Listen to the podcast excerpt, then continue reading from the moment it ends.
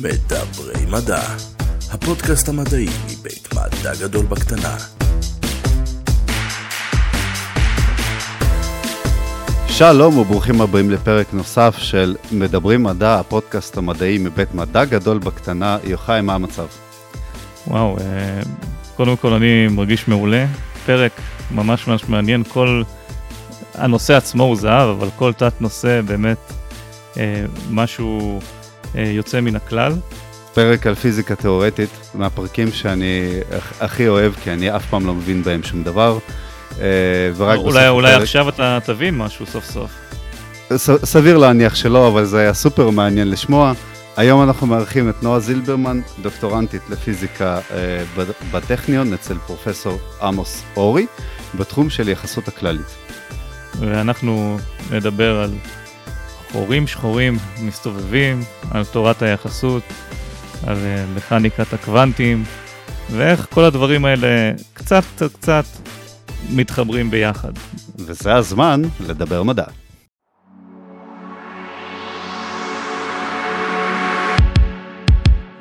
נועה זילברמן, שלום, ברוכה הבאה לפודקאסט שלנו.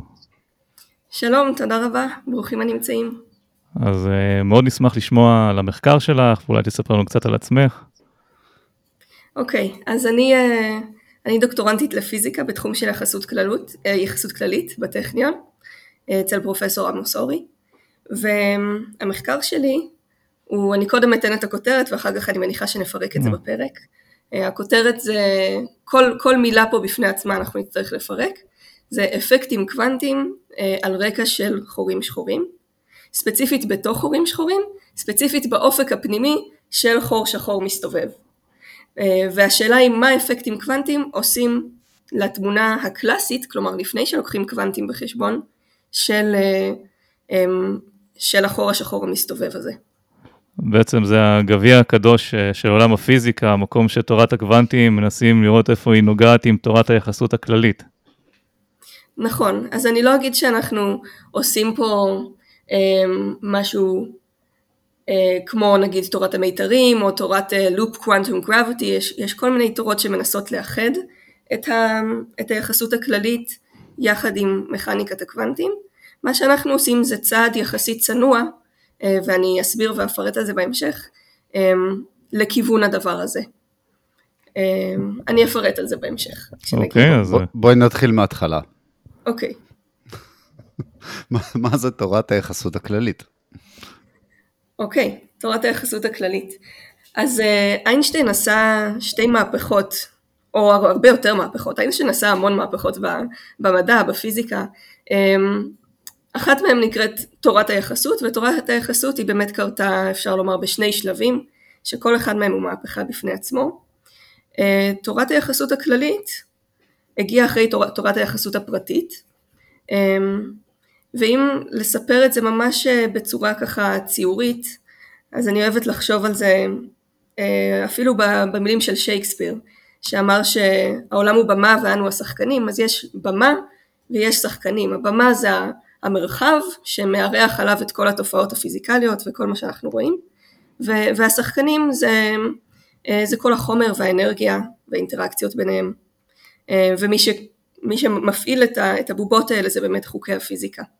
אז לפני איינשטיין היה לנו את ניוטון, וניוטון, אה, לפי ניוטון, העולם לפי ניוטון, הוא באמת אמר שיש לנו איזושהי במה סטטית, שלא זזה, לא, לא מגיבה לשום דבר, יש איזה שעון אה, אוניברסלי שמתקתק באותו קצב לכל השחקנים, אה, והשחקנים פועלים ומגיבים אחד עם השני.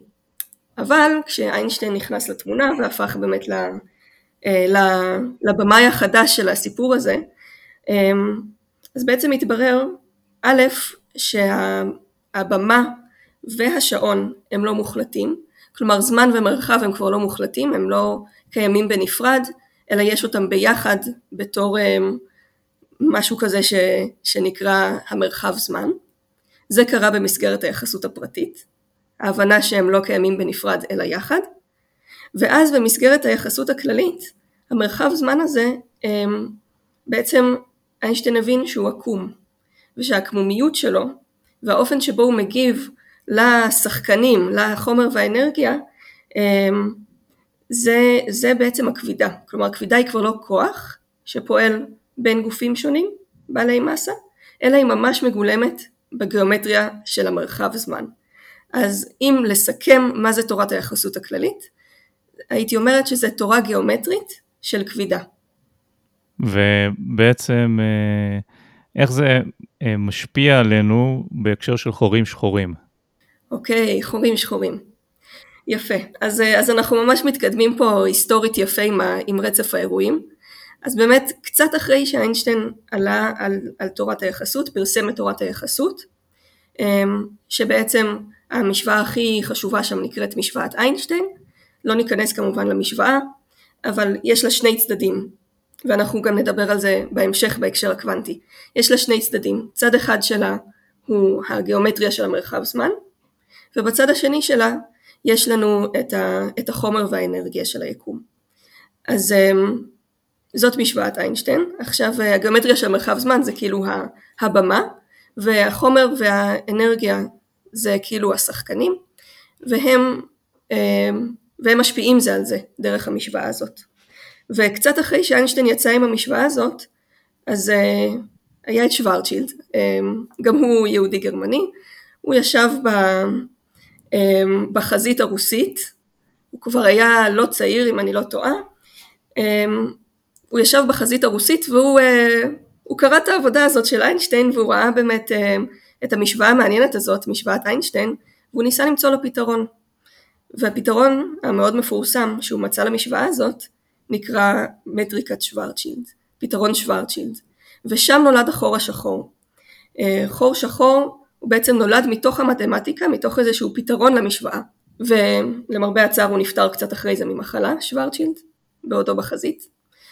ורק אחר כך באמת הדבר הזה, שהמפלצת הזאת ש, שנמצאה בתוך המשוואות, היא uh, התבררה באמת להיות קיימת ביקום שלנו. כלומר בהתחלה ראו את זה ואמרו, טוב, בסדר, פתרון מתמטי, אולי זה לא אמיתי, ובהמשך ראו שהדבר הזה הוא אמיתי.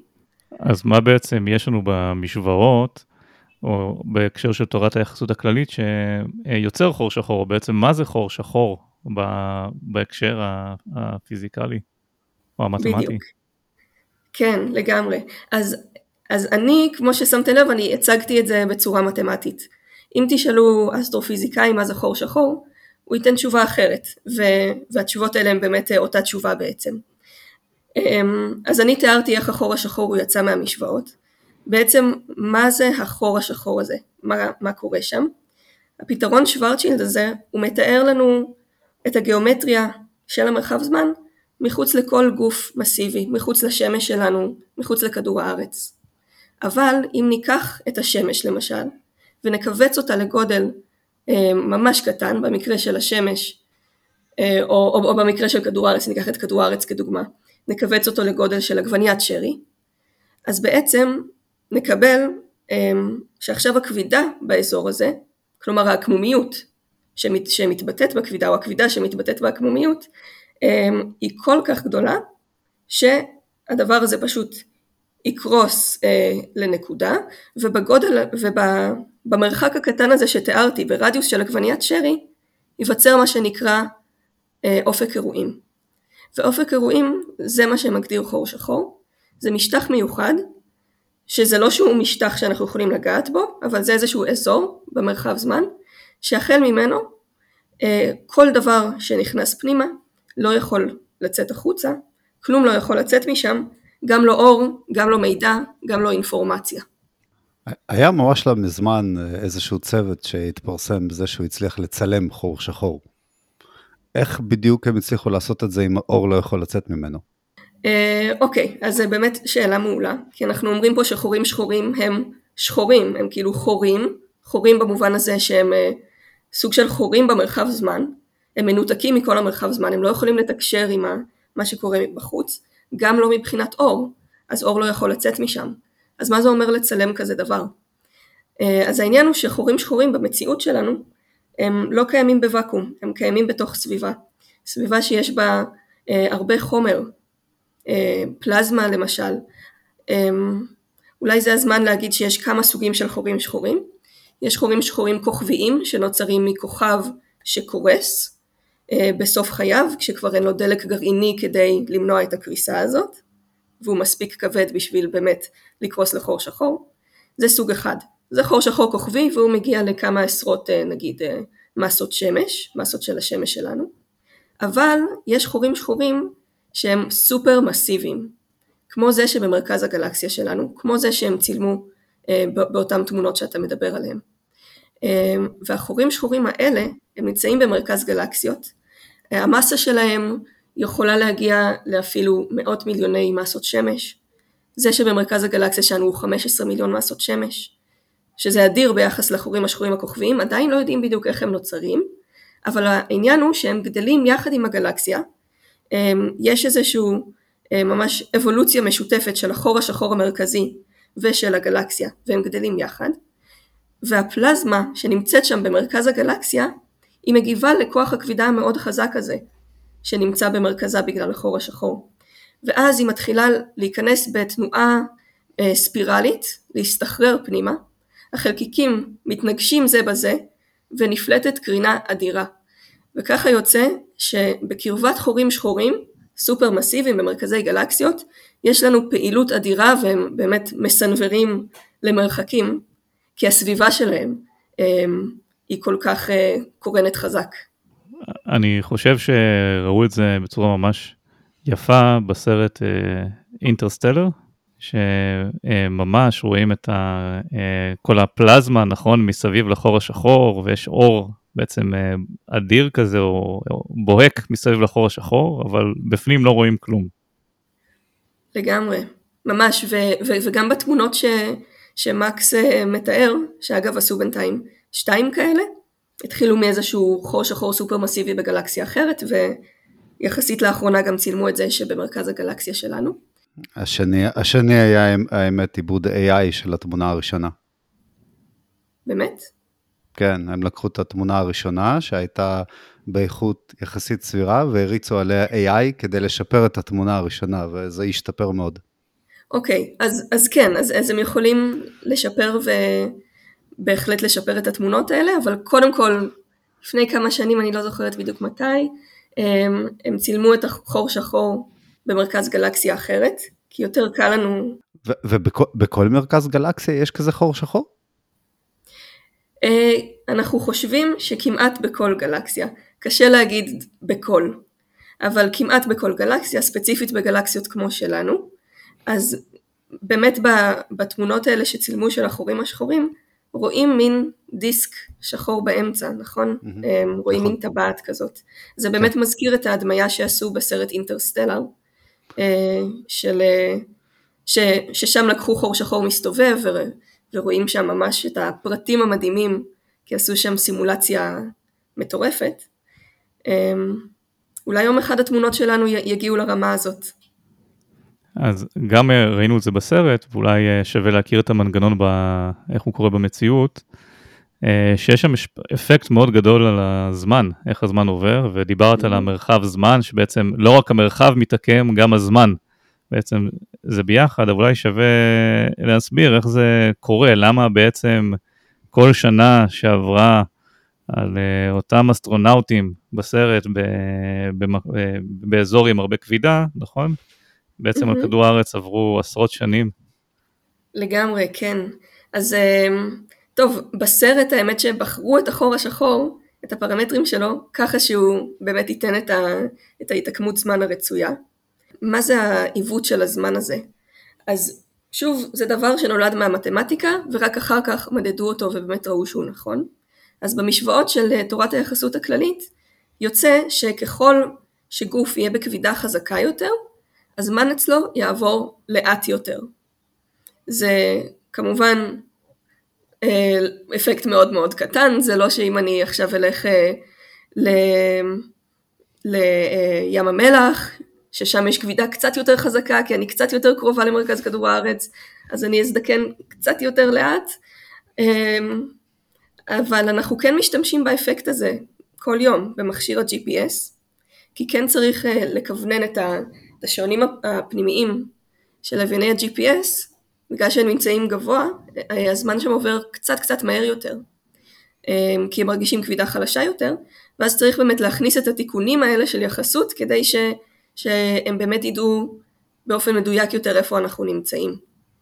אז, אז עיוות הזמן הזה הוא כן דבר שאנחנו רואים אפילו ומשתמשים בו ביום יום, וספציפית בסרט אינטרסטלר, אז יש שם באמת איזה פלנטה שכל שעה שעוברת שם, שבע שנים עוברות בכדור הארץ, אמ, ובסרט באמת הם רצו לקבל את ההתארכות זמן הזה ולכן הם בחרו פלנטה שממש ממש קרובה לחור השחור, ששם המר, המרחב זמן הוא באמת מעוקם בצורה אה, משמעותית. אה, והם באמת קיבלו מהחישובים את האפקט הזה, שהזמן, אה, שהזמן על הפלנטה הזאת הוא פשוט עבר הרבה יותר לאט מאשר על כדור הארץ, בגלל הכבידה המשמעותית שם. איך, איך עיוות הזמן הזה בתיאוריה הזאת נותן פתח לכל תיאוריית המסע בזמן שהייתה קיימת במדע בדיוני מאז ומעולם בערך, בערך מאז שאיינשטיין יצר את התיאוריה הזאת. איך, איך מסע בזמן מתאפשר ברמה תיאורטית והאם בכלל, והאם זה קדימה ואחורה. יפה, זה... אמ, אין לי תשובה חד משמעית, אני כן יכולה לספר שכמו שחורים שחורים נולדו מתוך המתמטיקה כפתרון של משוואות איינשטיין, אז למשוואות איינשטיין יש כל מיני פתרונות שמאפשרים מסע בזמן. אה, פתרונות מתמטיים, למשל אה, עמוק בתוך חור שחור מסתובב, עמוק הכוונה אם אנחנו נעבור את אופק האירועים ונעבור עוד אזור שנקרא אופק פנימי ונעבור עוד אזור שנקרא סינגולריות טבעתית, שם באזור המוזר הזה שפשוט קיים מהמתמטיקה, יש לנו משהו שנקרא לולאות דמויות זמן סגורות. זה אומר שכמו שאם אני אה, אלך בעיגול אני אחזור לאותה נקודה, אז שם אני הולכת בעיגול וחוזרת לאותה נקודה בזמן.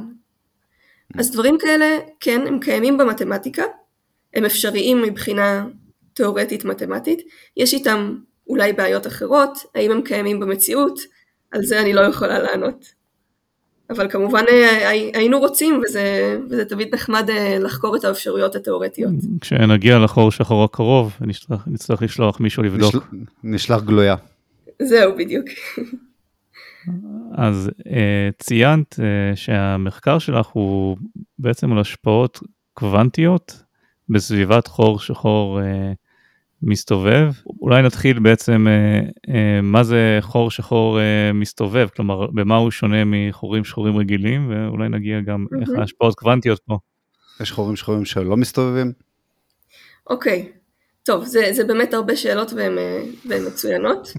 אז החור השחור של שוורצ'ילד, זה שהוא בעצם גילה כפתרון למשוואות איינשטיין יחסית מוקדם, הוא חור שחור שהוא לא מסתובב, הוא חור שחור שפשוט יושב לו, אה, יושב לו בוואקום, ובחור השחור הזה, שהוא לגמרי כדורי, ויש שם סימטריה מאוד גבוהה, שום דבר לא זז, אין שום חומר, אז שם יוצא מהמשוואות שבמרכזו יש נקודה שנקראת סינגולריות. אה, ואז באמת יוצא שכל דבר שעובר את אופק האירועים מגיע לסינגולריות, כלומר הסינגולריות נמצאת בעתיד הוודאי של כולם, של, של כל מי שעובר את אופק האירועים. כלומר לא רק שאתה לא יכול לצאת, אתה בטוח מגיע לסינגולריות ו, אה, ושם מוצא את סופך אמר. זה בחור שחור שהוא לא מסתובב. אבל זה ברור אה, שדברים מסתובבים, אנחנו יודעים שכדור הארץ מסתובב, שהירח מסתובב, אנחנו יודעים אה, שסיבוב, שתן הזוויתי, זה דבר שהוא מאוד מאוד נפוץ ביקום שלנו. מאוד לא סביר שיהיה לנו גוף שלא מסתובב. אז באמת אה, בערך 50 שנה לדעתי, או 60 אחרי שוורצ'ילד, אה, יצאו, ו- ושימו לב זה פרק זמן די גדול, מצאו פתרון נוסף למשוואות איינשטיין של חור שחור, שנקרא פתרון קר, אה, מצא אותו הפיזיקאי הניו זילנדי קר, וזה חור שחור מסתובב. והוא חור שחור הרבה יותר מציאותי. שוב, כי למשל אם יש לנו כוכב שקורס לחור שחור, אז הכוכב כנראה היה לו איזשהו סיבוב התחלתי. ברגע שהוא קורס לחור שחור, אה, אז גם החור השחור הזה שומר על אותו סיבוב, משימור תן הזוויתי. אז אה, מאוד סביר ש, שחורים שחורים אה, הם כולם מסתובבים, זה לש... לשאלתך הזאת. עכשיו משהו מעניין, למה דיברתי על הסינגולריות שבמרכז של שוורצ'ילד? מסתבר שכשאנחנו מוסיפים את הסיבוב הזה, אז הסינגולריות הזאת היא כבר לא נמצאת בעתיד הוודאי של כל מי שעובר את אופק האירועים. כלומר אפשר לחמוק ממנה. אפשר להגיע אליה, היא קיימת בתוך המרחב זמן, בתוך החור השחור, אבל היא לא כזאת שחייבים להגיע אליה. זה קורה כשמוסיפים סיבוב, אמ, או, או מטען חשמלי אגב, שזה פחות מציאותי, אבל זה גם אה, פתרון נוסף למשוואות איינשטיין שאפשר להוסיף גם מטען חשמלי לחור השחור. אז במקרים האלה אה, הסינגולריות היא לא ודאית, ובעצם אפשר להיכנס לחור השחור ולהמשיך לטייל לנו אמ, בעצם במין שרשרת כזאת של יקומים וחורים שחורים, כי אפשר מתמטית, שוב, להמשיך את המרחב זמן אה, עוד ועוד הלאה, ולא להגיע לסינגולריות, כלומר לא לסיים את המסע שלנו. זה מה שתורת היחסות הכללית, הקלאסית, מספרת. שהייתי אומר, זה גורם להרבה יותר שאלות, זה מביא הרבה יותר שאלות. נכון. אה, מה אפשר לעשות בתוך אה, אה, חור שחור, מסתובב. אחרת אם הוא לא מסתובב זה די משעמם, אנחנו יודעים מה קורה. כן. אבל איך בעצם זה קורה? איך אנחנו יכולים להימנע בעצם להגיע לסינגולריות לעומת החור שחור לא מסתובב? כן, זו שאלה מצוינת. Um, התשובה, מצד אחד אני יכולה להגיד זה יוצא מהמתמטיקה, תסתכל במשוואות, אבל אני כן רוצה uh, לתת uh, אינטואיציה ללמה זה קורה. אז אפשר לחשוב על חור שחור כמו על מפל. Um, אתה נוסע לך בסירה, uh, סירת uh, מנוע למשל, ואופק האירועים זה בעצם הנקודה שממנה אתה כבר לא יכול, המנוע שלך לא חזק מספיק בשביל להסתובב, לפנות אחורה ו, ולהפסיק את הנסיעה הזאת. ברגע שאתה עובר את הנקודה הזאת, שאפילו אתה לא בהכרח תדע שעברת אותה, אז אתה נופל במפל. אתה כבר לא יכול לנסוע אחורנית, אתה נופל במפל הזה. ובעצם אפשר להגיד שבחור שחור שוורצ'ילד שהוא לא מסתובב, אז שם זה נגמר. כלומר המפל crashes you um, לתוך הסינגולריות וזה הכל. עכשיו בחור שחור מסתובב, אז אנחנו יכולים לדמיין פה מין uh, קרוסלה כזאת, או כמו ה, um, הדבר הזה שיש uh, בלונה פארק, שילדים מחזיקים חבלים וזה מסתובב נורא מהר והם מרגישים את עצמם נדחפים החוצה.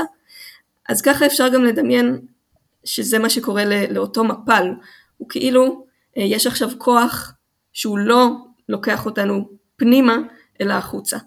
אה, וזה אפשר לחשוב על זה כעל מרסן את אותה נפילה אה, גורלית במורד המפל. וזה מה שמאפשר לנו אה, לחמוק מה, מהסוף, ה, מהסוף העצוב בסינגולריות ובעצם להמשיך. אז, אז, אז אפשר להגיד שהמפל הוא בעצם בחור שחור מסתובב, הוא מפסיק באיזושהי נקודה ואתה יכול להמשיך לשוט משם הלאה. אולי זה ההבדל, באמת כמו מפל, או כשאנחנו פותחים את הברז והמים אה, מסתובבים בכיור. בסוף זה מגיע למטה, אבל יש לך איזו הזדמנות לגמרי. כזאת לא להגיע למטה, נכון? אם המהירות שלך מספיק גדולה, אז אתה כן. תחמוק. נכון, אז אפשר לחשוב על חור שחור שוורצ'ילד כעל מין בור כזה, מין חור שדברים נופלים דרכו, ובאמת על חור שחור מסתובב, כמו שאתה אומר, כמו מין, אה, מין מערבולת כזאת. אה, כן, כן, מין מערבולת כזאת סביב הכיור. כן, אבל לאו אה, דווקא מגיעים למטה, לסינגולריות, פשוט אפשר מסביב לעבור, כי זה בעצם תת מימד כזה. אז... אה. כן, אז כן, אז זה, זה מין תשובה ברמת האינטואיציה, כדי שנוכל לדמיין דברים. כמובן שברמה המתמטית רואים את הדברים יותר כן. במפורט, אבל כן, זה, זה, זה מה שסיבוב יכול לעשות, הוא יכול להציל אותנו מהנפילה במורד המפל. במשוואה של איינשטיין אתם לוקחים בצד אחד של המשוואה חומר קוונטי. מה זה בעצם נכון. החומר הקוונטי הזה? נכון, אז אה, באמת, אה, כמו שסיפרתי קודם, תורת השדות הקוונטיים היא מתארת לנו את החומר ואת האנרגיה, את השחקנים בתמונה של הבמה והשחקנים. עכשיו, אפשר לקחת חומר, אפשר, אה, כי הרי כל החומר מתואר באמצעות התורה הזאת, אבל מה שאנחנו עושים ומה ש... אה, הוא באמת בסיסי ומעניין אפילו יותר, זה לא להסתכל על חומר, אלא להסתכל על ריק. להסתכל על הריק, כי כבר ברמת הריק, ברמת הוואקום, קורים דברים מאוד מעניינים. אז uh, הוואקום הקלאסי, בוא נגיד ניקח קופסה, נשאוב ממנה החוצה, הכל הכל הכל הכל הכל, מה יישאר לנו? כלום, נכון? אתם רוצים להגיד כלום? Uh, עכשיו הכלום הזה, אז ברמה הקלאסית הוא באמת כלום, הוא לא, הוא לא עושה שום דבר, זה כלום. ברמה הקוונטית, הכלום הזה, הריק הזה, הוא בעצם רוכש חיים. הוא בעצם, אה, יש לנו שם כל הזמן התרחשויות של חלקיקים שנוצרים, זוגות של חלקיקים שנוצרים וחוזרים אל הוואקום. אמ, יש לנו שם המון המון אפקטים, והוואקום הוא בכלל לא משעמם. הריק הזה הוא לא כלום, הוא בעצם הרבה. אז אנחנו לוקחים אה, את הצד הזה של המשוואה, את הצד שמתאר חומר קוונטי, אה, להיות הוואקום הקוונטי, באיזשהו מצב קוונטי שמתאים, לזה אני ממש לא אכנס, אה, ואנחנו שואלים מה האפקטים של הוואקום בעצמו, של הריק בעצמו שנמצא שם, יכול לעשות לאופק הפנימי. כלומר, אפילו לא צריך להכניס לשם חומר. אפילו אפשר לשאול מה הכלום במרכאות, איך הכלום הקוונטי הזה, או הכלום הקלאסי שמתרגם להרבה דברים ברמה הקוונטית, מה זה יכול לעשות לאופק הפנימי. אמ, שברמה הקלאסית זה לא עושה כלום, ואנחנו שואלים ברמה הקוונטית, כשלוקחים את, אה, את האפקטים של הוואקום, הם עלולים, עשויים, לשנות לגמרי את התמונה ובעצם אה, לסגור את הגולל על אותו אופק פנימי שדיברנו עליו כאל משהו שאפשר לעבור אותו למסע בין יקומים וכולי. אז, אה, אז כבר הוואקום יכול לעשות את האפקט הזה. אנחנו תכף חוזרים לפרק, לפני זה חסות קצרה. בא לכם לשמוע יותר על מדע? עמותת מדע גדול בקטנה מציעה הרצאות מומחים במגוון תחומים מדעיים, יכולות להתקיים בפעילויות העשרה, בתי ספר ובמקומות העבודה. לפרטים או הזמנות, כנסו לאתר האינטרנט www.lbscience.org/contact-us וכמובן אם אתם גם רוצים לפרסם אצלנו אתם יכולים לשלוח פנייה לאותה כתובת. אז מה, מה הם אותן uh, השפעות קוונטיות, או אולי נגיד בכמה מילים, מה זה בעצם uh, תורת הקוונטים? למה היא כזאת מעניינת בהקשר הזה? אוקיי, okay. אני רוצה רק להוסיף על השאלה הקודמת, אמרתי סינגולריות, לא אמרתי מה זה סינגולריות. Uh, אני רק רוצה להגיד שהסינגולריות זה איפה שהעקמומיות של המרחב זמן נהיית אינסופית.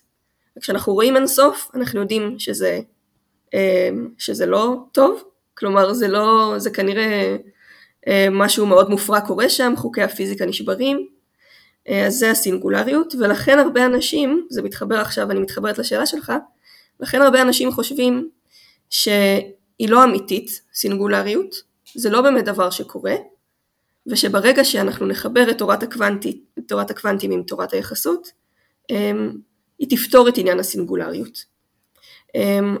אז מההתחלה. למה אנחנו צריכים בכלל לדבר uh, על תורת הקוונטים בהקשר של חורים שחורים, או, או בכלל בהקשר של יחסות כללית?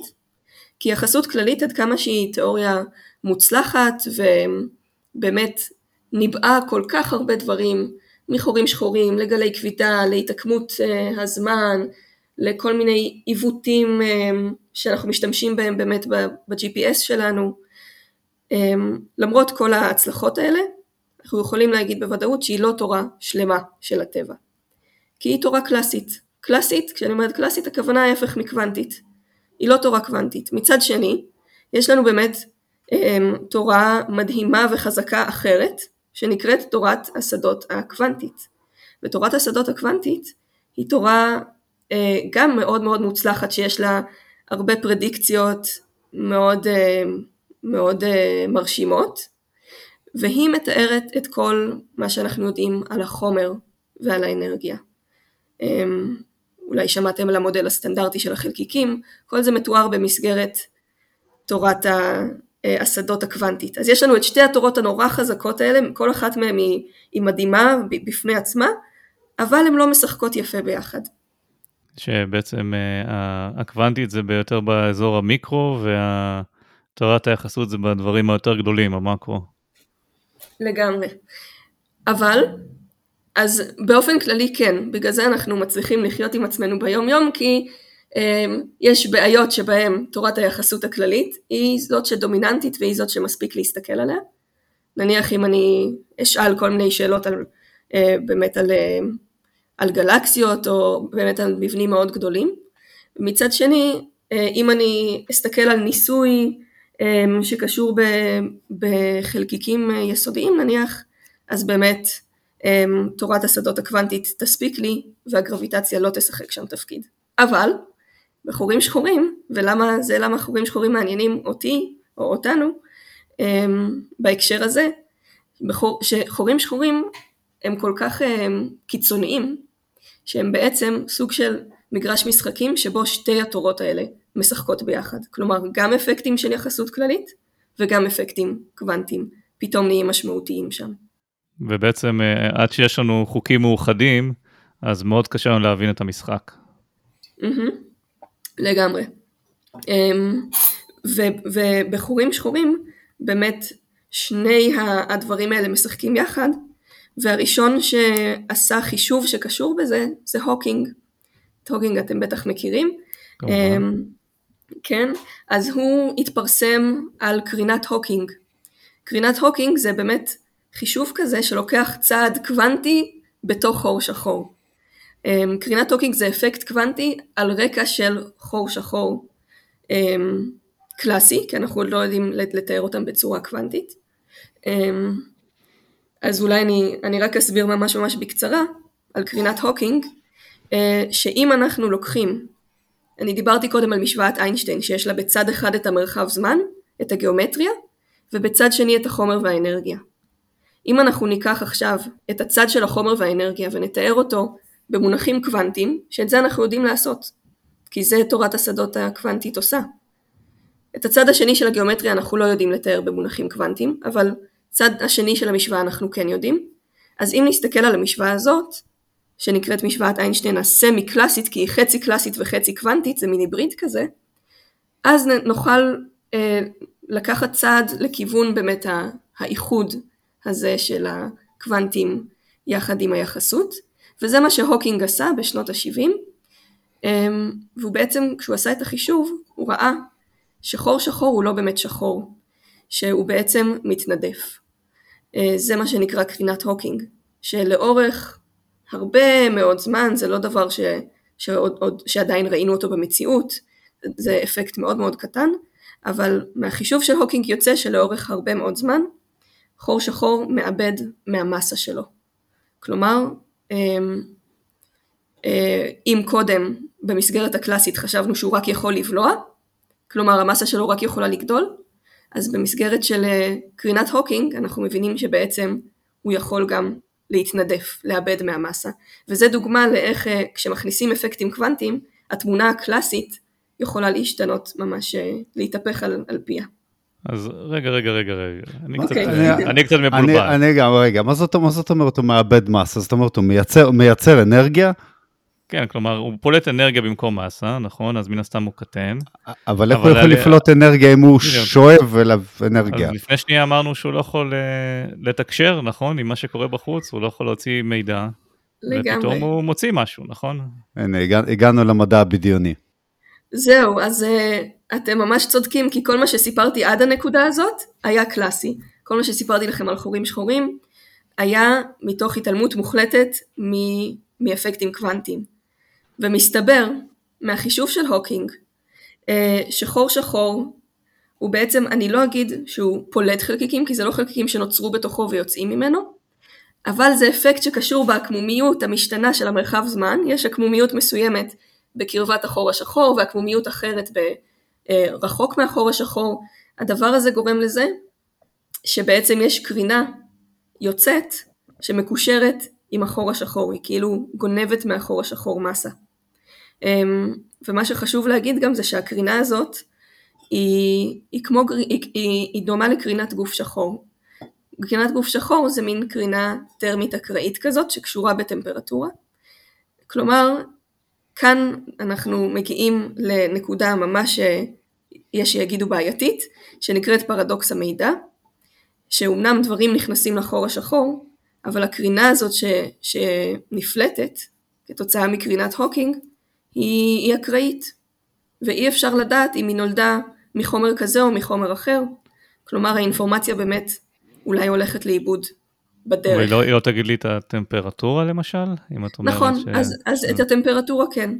אז אה, זה, אם, אם קלאסית לחור שחור יש בעצם טמפרטורה 0, הוא לא קורן בכלל, יש לו טמפרטורה 0, אז אה, כשמכניסים את קרינת הוקינג לעניין, אז הטמפרטורה שלו נהיית לא 0, הוא בעצם פולט אנרגיה כמו, כמו גוף שחור, כמו אם נסתכל על כל אחד מאיתנו במצלמה טרמית, אז נראה קרינה אדומה כזאת, זה, זה בעצם קרינת גוף שחור, אמ, פליטה של חלקיקים. אז כן. אז, אה, אה, לא, לא בעייתי בכלל, נשמע הגיוני לחלוטין. אני, אני רק אוסיף ש, ש, שזה באמת דבר שקורה ממש לאורך זמן מאוד ארוך, כלומר בשביל שחור שחור כוכבי למשל יתנדף ונוכל באמת לראות את זה, צריך לחכות יותר מגיל היקום. אבל ככל שחור השחור הוא קטן יותר, אז הטמפרטורה שלו גדלה. כלומר, הוא יתנדף מהר יותר. אז אם יש חורים שחורים מיקרוסקופיים, אמ, הטמפרטורה שלהם תהיה נורא גדולה והם, והם יתנדפ, יתנדפו אה, מהר ונוכל לצפות בזה. הבעיה שאנחנו לא יודעים אם יש חורים שחורים מיקרוסקופיים. אז אה, זרקתי עליכם את מכלול הבעיות ש, שקשור בדבר הזה, אבל זה אפקט ש, שהוא מאוד מפורסם ויודעים לשחזר אותו במערכות אנלוגיות, כלומר לא חורים שחורים, מערכות שדומות לחורים שחורים. אוקיי, רגע. עברנו כן, את הוקינג, כן. עברנו את התיאוריה הקלאסית, עברנו את הקוונטים, עברנו את הוקינג, אבל Mm-hmm. המחקר שלך נכנס לכל הסיפור הזה? אוקיי, אז המחקר שלי שוב, הוא עוסק ב... אה, כמו, כמו שקרינת הוקינג, היא בעצם, אתם כאן אה, אמרתם, רגע רגע, את סיפרת לנו משהו אחד ואז קרינת הוקינג באה ושינתה את כל מה שסיפרת לנו. אה, פתאום חור שחור הוא כן מאבד מסה, מה זה הדבר המוזר הזה? מה, מה שגם אומר שהוא לא קיים לנצח אולי, זה משנה לגמרי את, את מה שחשבנו. אותו דבר יכול לקרות גם אה, ליד אופק פנימי של חור שחור מסתובב. אז עכשיו אני, אני צריכה לספר לכם מה זה האופק הפנימי הזה. אמ, אז סיפרנו שלכל חור שחור יש אופק אירועים, שהוא בעצם, יש לו תפקיד, יש לו תפקיד מה שנקרא סיבתי. כלומר, הוא עובד על הסיבתיות שדברים שקורים מעבר לו, לא יכולים להשפיע על דברים שקורים מחוצה לו, כי שום דבר לא יכול לצאת. אז אמנם בשוורצ'ילד, החור השחור הלא מסתובב, אה, המרחב זמן נגמר בסינגולריות, אבל סיפרתי לכם שבחור שחור מסתובב או טעון המרחב זמן לא נגמר בסינגולריות, והוא בעצם, אה, בעצם המבנה שלו הוא יותר עשיר, אז מעבר לחור, ל, סליחה, מעבר לאופק האירועים, יש עוד אופק, זה שוב זה נובע מהמשוואות, מהמתמטיקה, שנקרא אופק פנימי, וגם לו יש תפקיד סיבתי כזה. כלומר, מה שקורה מעבר לו לא יכול להשפיע על מה שקורה אה, מחוצה לו. ממש כמו אופק האירועים. זה נקרא אופק פנימי. עכשיו, הקטע המוזר, שאני קצת, קצת אמרתי אותו קודם, ככה בנפנוף ידיים, זה שאפשר לעבור את האופק הפנימי הזה בלי בעיה. כמו שאת אופק האירועים אפשר לעבור בלי בעיה. ואפשר לא להתנגש בסינגולריות, כי עכשיו היא כזאת, המבנה שלה הוא כזה שאפשר לחמוק ממנה, ואפשר בעצם להמשיך וקודם הזכרתי שרשרת של יקומים וחורים שחורים. כי אם אפשר להמשיך, אז המתמטיקה ממשיכה. כלומר, ברגע שאנחנו אומרים היקום ממשיך מפה, כלומר אין סינגולריות שעוצרת את ההמשכה, אז אפשר להמשיך. ואז המתמטיקה מספרת לאן ממשיכים. ואז יוצא שיש לנו שרשרת של חורים שחורים ויקומים שכאילו מודבקים אחד על השני, אה, וזה מה שיוצא מהתיאוריה הקלאסית. וזה אה, בעצם המו- המולטיברס, מה שנקרא? אמ, כל אחד שהוא אומר מולטיברס הוא אולי מתכוון למשהו אחר, במסגרת אה, קוונטית זה, אה, הכוונה היא לדברים אחרים. אבל כן, זה פשוט יוצא שיש לנו אמ, יקומים וחורים שחורים מודבקים זה על זה, לא, לא מתקשרים זה עם זה, אמ, ושבעצם מאוד תיאורטית, אבל אם לא ניקח קוונטים בחשבון, ובאמת נניח שהחור השחור שלנו הוא כזה, כמו שהמשוואות מתארות, כלומר בוואקום ומקיים את כל, ה, את כל מה שאנחנו רוצים שהוא יקיים, אז אפשר להיכנס, לעבור את אופק האירועים, לעבור את האופק הפנימי, ולהמשיך ככה לנצח באיזשהו מסע שלא נגמר בין יקומים וחורים שחורים. ויש עם זה הרבה בעיות. אחת הבעיות היא מה ששאלת קודם על, שסיפרתי על לולאות דמויות זמן סגורות, שזה כאילו שיש שם אה, סוג של מכונת זמן בתוך החור השחור הזה, אמ, אורבת לנו שם מעבר לסינגולריות הטבעתית, יש כל מיני דברים שהם בעייתיים. ואז אנחנו שואלים, רגע, האופק הפנימי הזה, אמ, האם באמת אפשר לעבור אותו? או שרק אם באמת ניקח יקום קלאסי, עולם קלאסי, אז יהיה אפשר לעבור אותו, אבל ברגע שנכניס אפקטים קוונטיים אולי הוא ייחסם, אולי המעבר הזה ייחסם. וזאת השאלה שאני שואלת.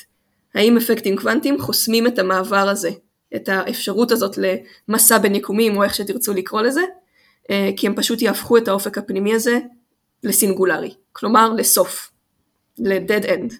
איך באים אה, לחקור שאלה כזאת? אם ברור לי למשל שאת לא נסעת לחור שחור ובדקת את זה, אז הכל נכון. uh, צריך לעשות בצורה מקומית, גם אי אפשר לשלוח לוויינים, כאילו זה כרגע לא טכנולוגית לא, לא ישים. אז איך בעצם באים למחקר כזה? כן, אז אה, טוב, זה, זה מה שנקרא פיזיקה תיאורטית. אנחנו באמת, אה, כל המחקר שלנו אה, הוא תיאורטי. ועכשיו אני אחזור למשוואה שסיפרתי לכם עליה קודם. אז סיפרתי בהתחלה על משוואת איינשטיין, ואז סיפרתי על משוואת איינשטיין הסמי קלאסית. זוכרים שלקחתי את החומר והאנרגיה בצד אחד להיות קוונטי, בעוד את הצד השני הגיאומטרי השארתי קלאסי כי אנחנו לא יודעים עדיין איך לעשות אותו קוונטי. אז המשוואה הזאת, שגם הוקינג השתמש בה כשהוא גילה את קרינת הוקינג שלו, אמ, זה ה... זה ה-framework שלי, זה איפה ש, שאני עובדת, במסגרת הזאת, מסגרת תאורטית הזאת, ואז איך עושים משהו בכלל, אמ, מניחים איזשהו, איזשהו חומר, או איזשהו אפילו ואקום אה, בצד של החומר והאנרגיה, ושואלים מה זה עושה לגיאומטריה.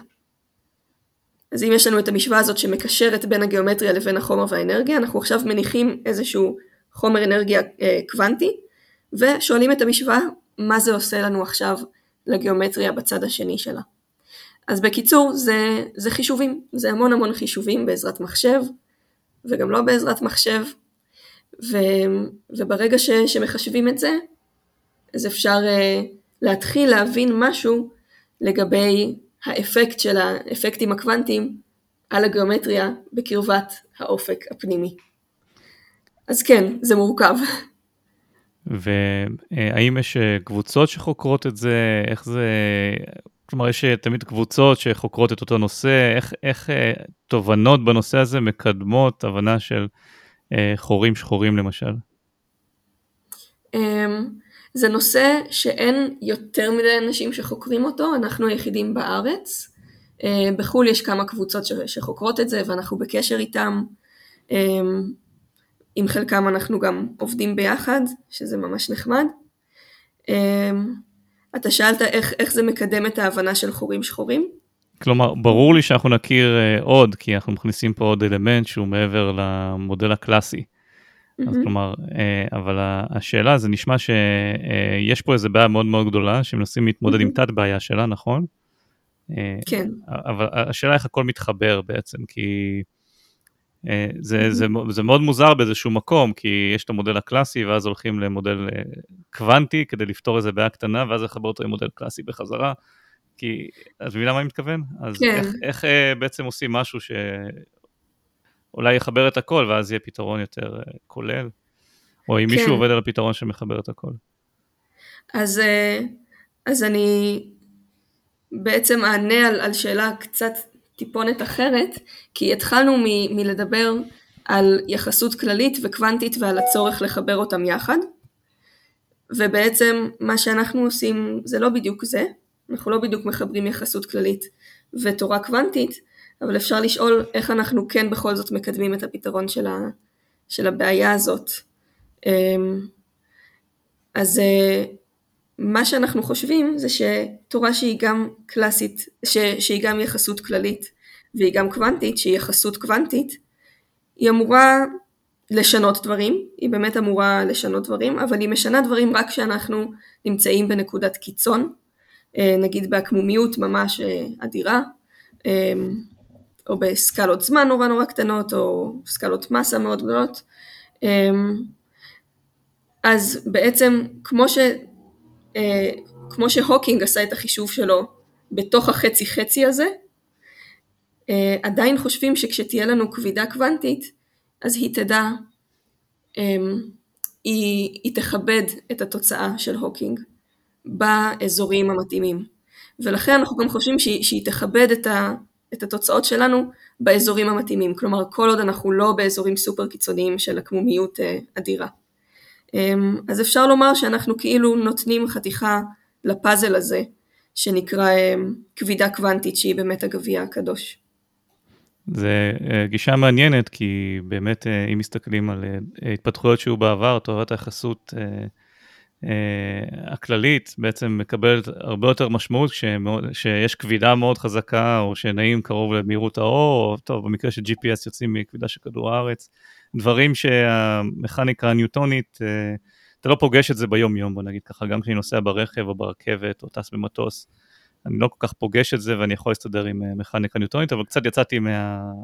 מתחום הנוחות, הלכתי לסביבה יותר קיצונית ופתאום אני צריך פיזיקה קצת אחרת כדי אה, אה, לעבוד, ואז בעצם מה שאת אומרת, תשמע, אתה יכול להסתדר עם, עם המודל הקלאסי, אבל תיכנס לחור שחור בסביבה מאוד מאוד אה, אה, קיצונית, אז אולי פה, זה המקום שפיזיקה חדשה אה, תקבל יותר משמעות. אז אה, כן, זה ממש נכון מה שאתה אומר, שבאמת עובדה שעד לפני 100 שנה אנשים הסתדרו די סבבה עם רק אה, מכניקה ניוטונית. אמ, באמת סיימו את המאה ה-19 אמ, וחשבו ש... שיש לנו כמעט הכל, שיש לנו כמעט את כל הפיזיקה, רק כמה בעיות קטנות לא פתורות. אמ, ואז באמת באזורים הקיצוניים של אז, בפרונטיר של אז, משם צמחו תורת הקוונטית ותורת היחסות ועשו מהפכות אדירות. ועכשיו באמת אתה מדבר שאנחנו אה, צריכים לקחת את הצעד הבא.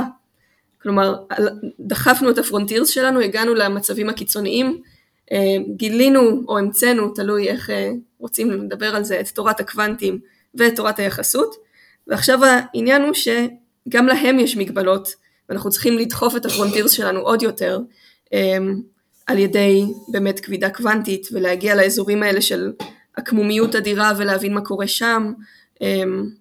אז כן, אז כל הזמן הפרונטיר שלנו הולך ו, ומתרחב. ואנחנו עושים את זה בצעדים, בצעדים קטנים. בהנחה שאתם כן תמצאו פתרון לבעיה הזאת, האם בכלל יהיה איזשהו אפקט על, ה, על, ה, על חיי היומיום, איפשהו נראה את האפקט של זה בעולם האמיתי?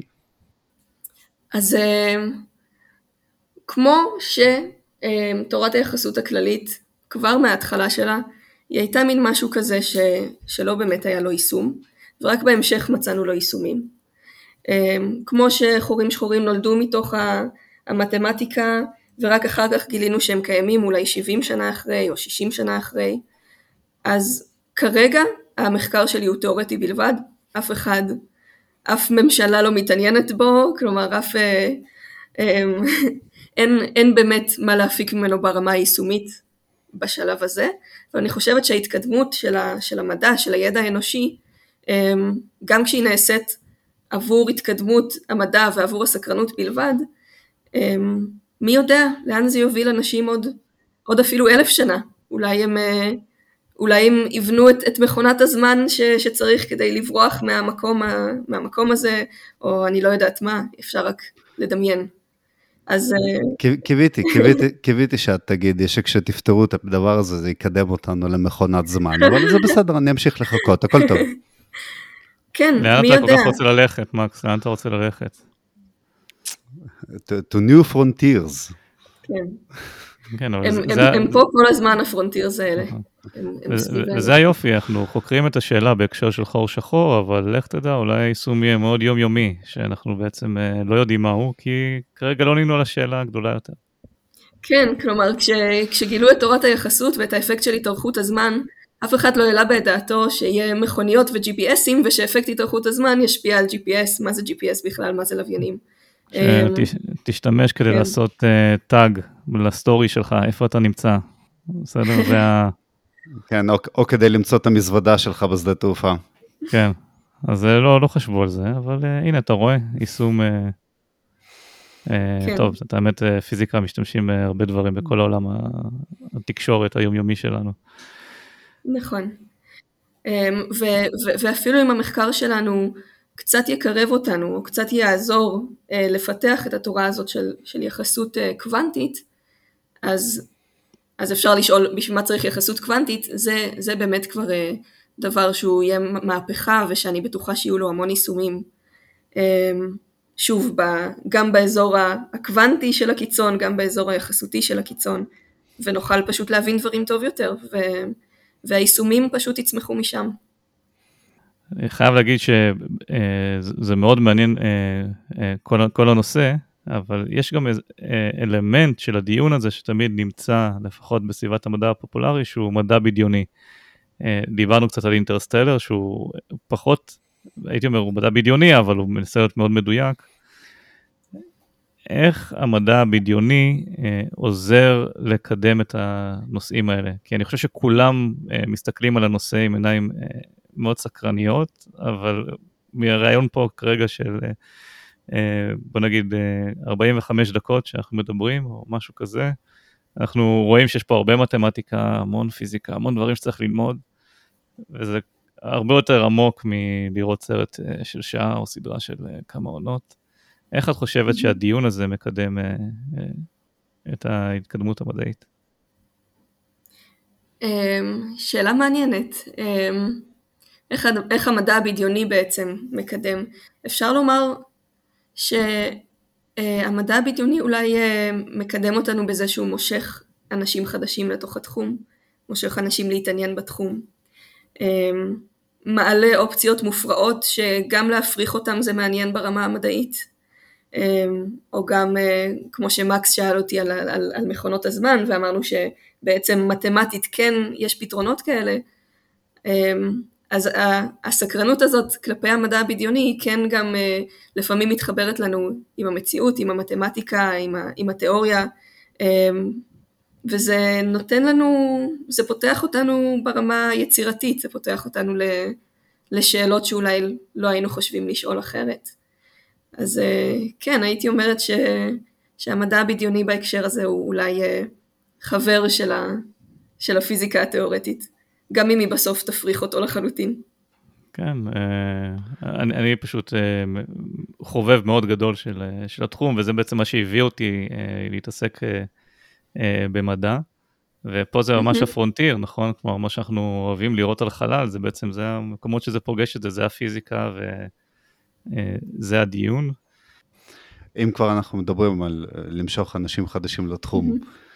למען נוער שוחר מדע שישמע את זה מתישהו, או ההורים של, של הילדים האלה שיש להם את הפוטנציאל להתעסק בתחום הזה.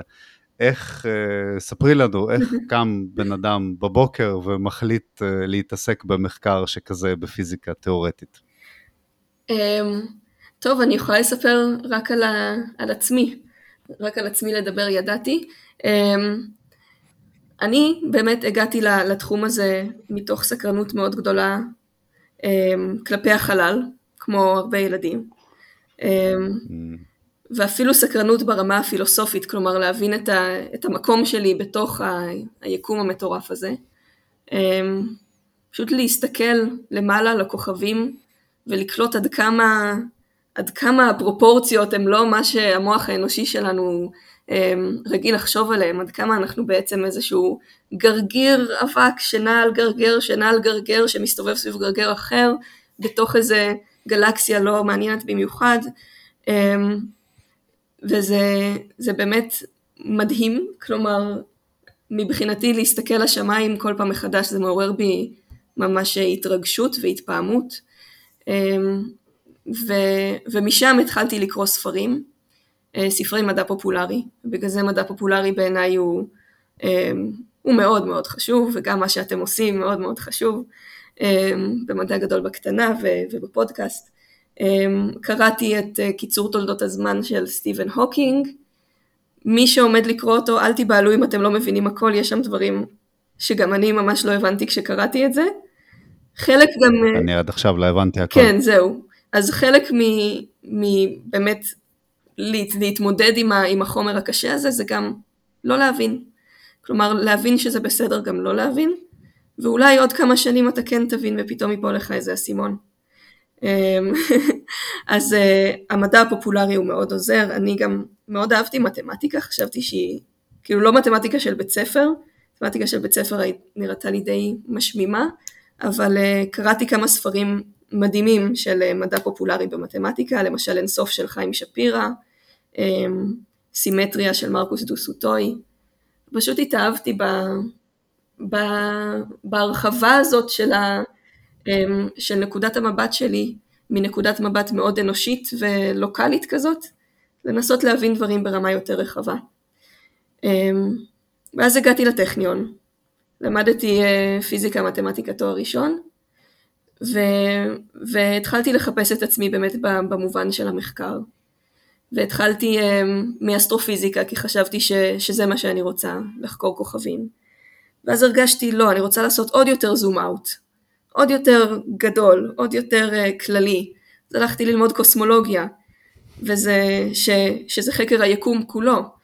וגם שם אמרתי, זה עדיין לא בדיוק מה שחיפשתי, ואז עשיתי קורס ביחסות כללית, ובאמת אה, התאהבתי בתחום הזה, במתמטיות שלו, הוא מאוד, אה, תחום מאוד אלגנטי ומאוד יפה ונקי כזה, יש, יש בו משהו נורא יפה. זה, זה המסלול ש, שאני עשיתי, אבל הייתי אומרת באמת נקודת ההתחלה זה להסתכל שנייה על הכוכבים, לחשוב שנייה מי אנחנו, מה אנחנו, מה אנחנו עושים פה ומה זה היקום המטורף הזה ו, ולעורר את הסקרנות הטבעית שבעצם כל אחד נולד איתה ולתת לזה להיות הדלק שלנו.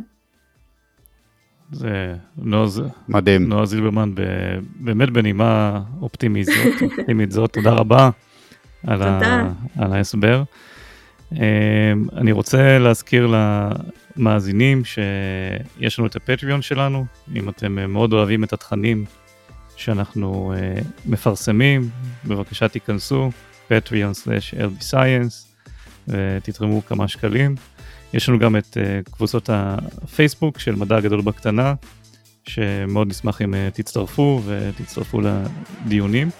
Uh, הפרק הזה גם נעשה לאחר זמן מה אמנם, אבל של פעילות של מדע גדול בקטנה עם שבוע החלל, שגם שם נועה הציגה בנושא היחסות.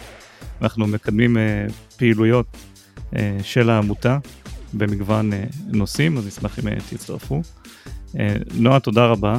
היה תודה פרק רבה. ממש ממש מעניין. אני, אני, אני מאוד מעריכה את זה ש, שנשארתם איתי והצלחתם להקשיב, כי זה באמת, זה הרבה, זה הרבה. אני חייב להגיד שזה מרתק, זה תחום שאותי אישית מאוד מעניין, ולמדתי גם פה בפרק כמה דברים חדשים. אני בטוח שגם המאזינים החכימו מאוד עם תיאור מאוד פרטני של אה, חורים שחורים. אה, בהחלט, אה, אם אתם שמחים עם כל התכנים, שוב, תפרסמו לחברים שלכם, תעשו subscribe, ועד הפרק הבא, נשתמע. תודה רבה.